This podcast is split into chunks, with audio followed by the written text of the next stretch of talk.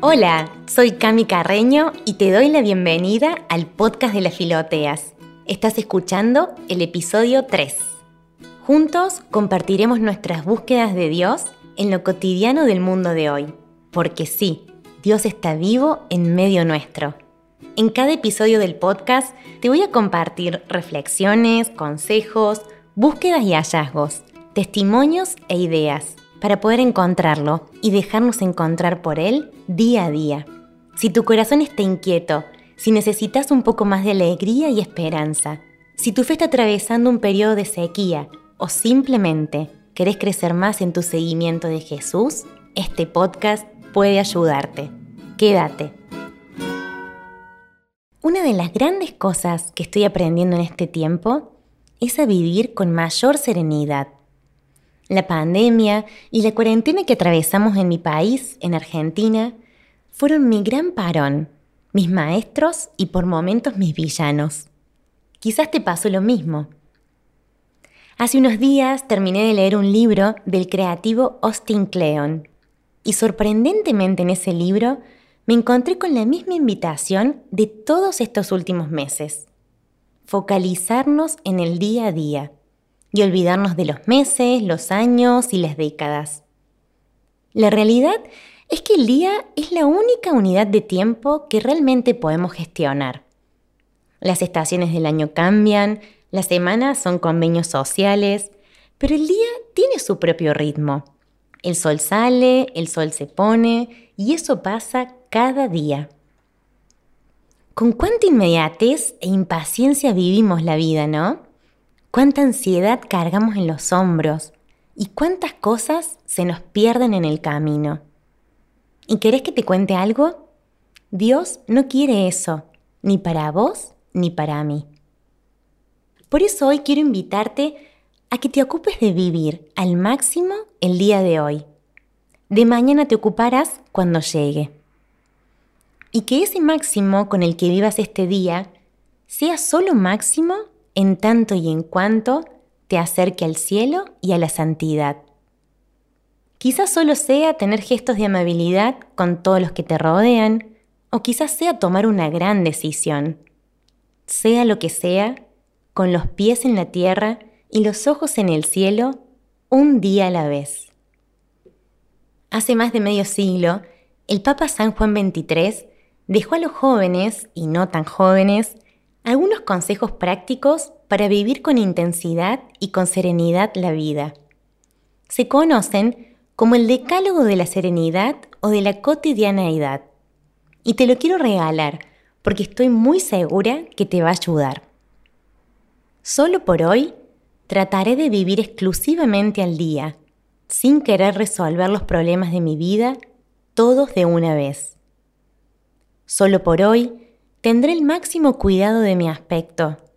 Seré cortés en mis maneras, no criticaré a nadie y no pretenderé criticar o castigar a nadie sino a mí mismo.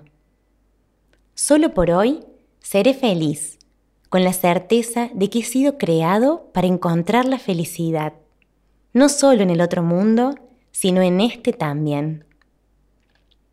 Solo por hoy me adaptaré a las circunstancias sin pretender que las circunstancias se adapten a todos mis caprichos y deseos.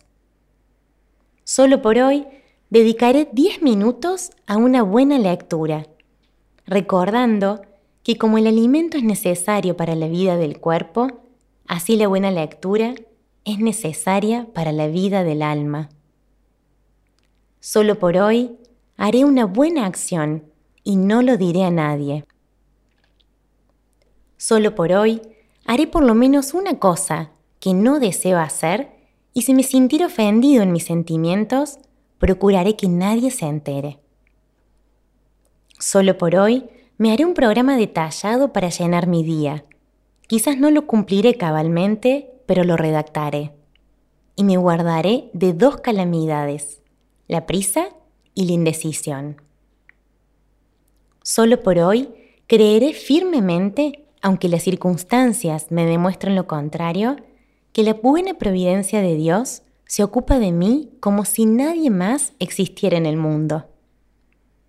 Solo por hoy no tendré temores. De manera particular, no tendré miedo de gozar de lo que es bello y de creer en la bondad. Puedo hacer el bien un día. Lo que me desalentaría sería pensar en tener que hacerlo durante toda mi vida. Esta es una bellísima oración poema. Quizás vos puedas hacer la tuya escribiendo tu solo por hoy, para que te acompañen cada día del año. Porque como diría el escritor José Martín Descalzo, si solo por hoy soy capaz de cumplir tres o cuatro de estos mandamientos, y si mañana repito alguno de estos y cumplo algunos más, y pasado mañana hago míos otros dos o tres, terminaré teniendo la suficiente serenidad para ir cumpliendo mi oficio y ser feliz.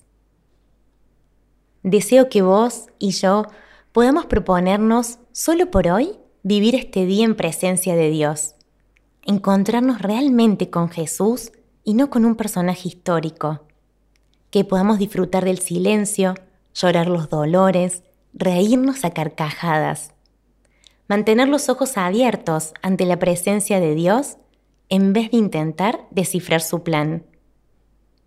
Y deseo que solo por hoy puedas regalarte el tiempo al menos por unos minutos, de sentir cuánto Dios te ama. Vivir en un solo por hoy nos permite vivir con mayor atención, con mayor gratitud y con mayor tranquilidad. En el libro del Eclesiastés nos encontramos con una palabra que siempre me ha gustado y que me ayuda a rezar que en este solo por hoy hay un tiempo para cada cosa. Y dice así,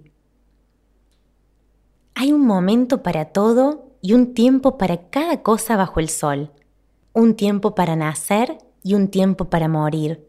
Un tiempo para plantar y un tiempo para arrancar lo plantado. Un tiempo para matar y un tiempo para curar. Un tiempo para demoler y un tiempo para edificar. Un tiempo para llorar y un tiempo para reír. Un tiempo para lamentarse y un tiempo para bailar. Un tiempo para arrojar piedras y un tiempo para recogerlas. Un tiempo para abrazarse y un tiempo para separarse. Un tiempo para buscar y un tiempo para perder. Un tiempo para guardar y un tiempo para tirar. Un tiempo para rasgar y un tiempo para coser. Un tiempo para callar y un tiempo para hablar, un tiempo para amar y un tiempo para odiar, un tiempo de guerra y un tiempo de paz. Esto es palabra de Dios y te la regala, así como te regala tiempo a cada instante de tu vida. Gracias por acompañarme en este episodio.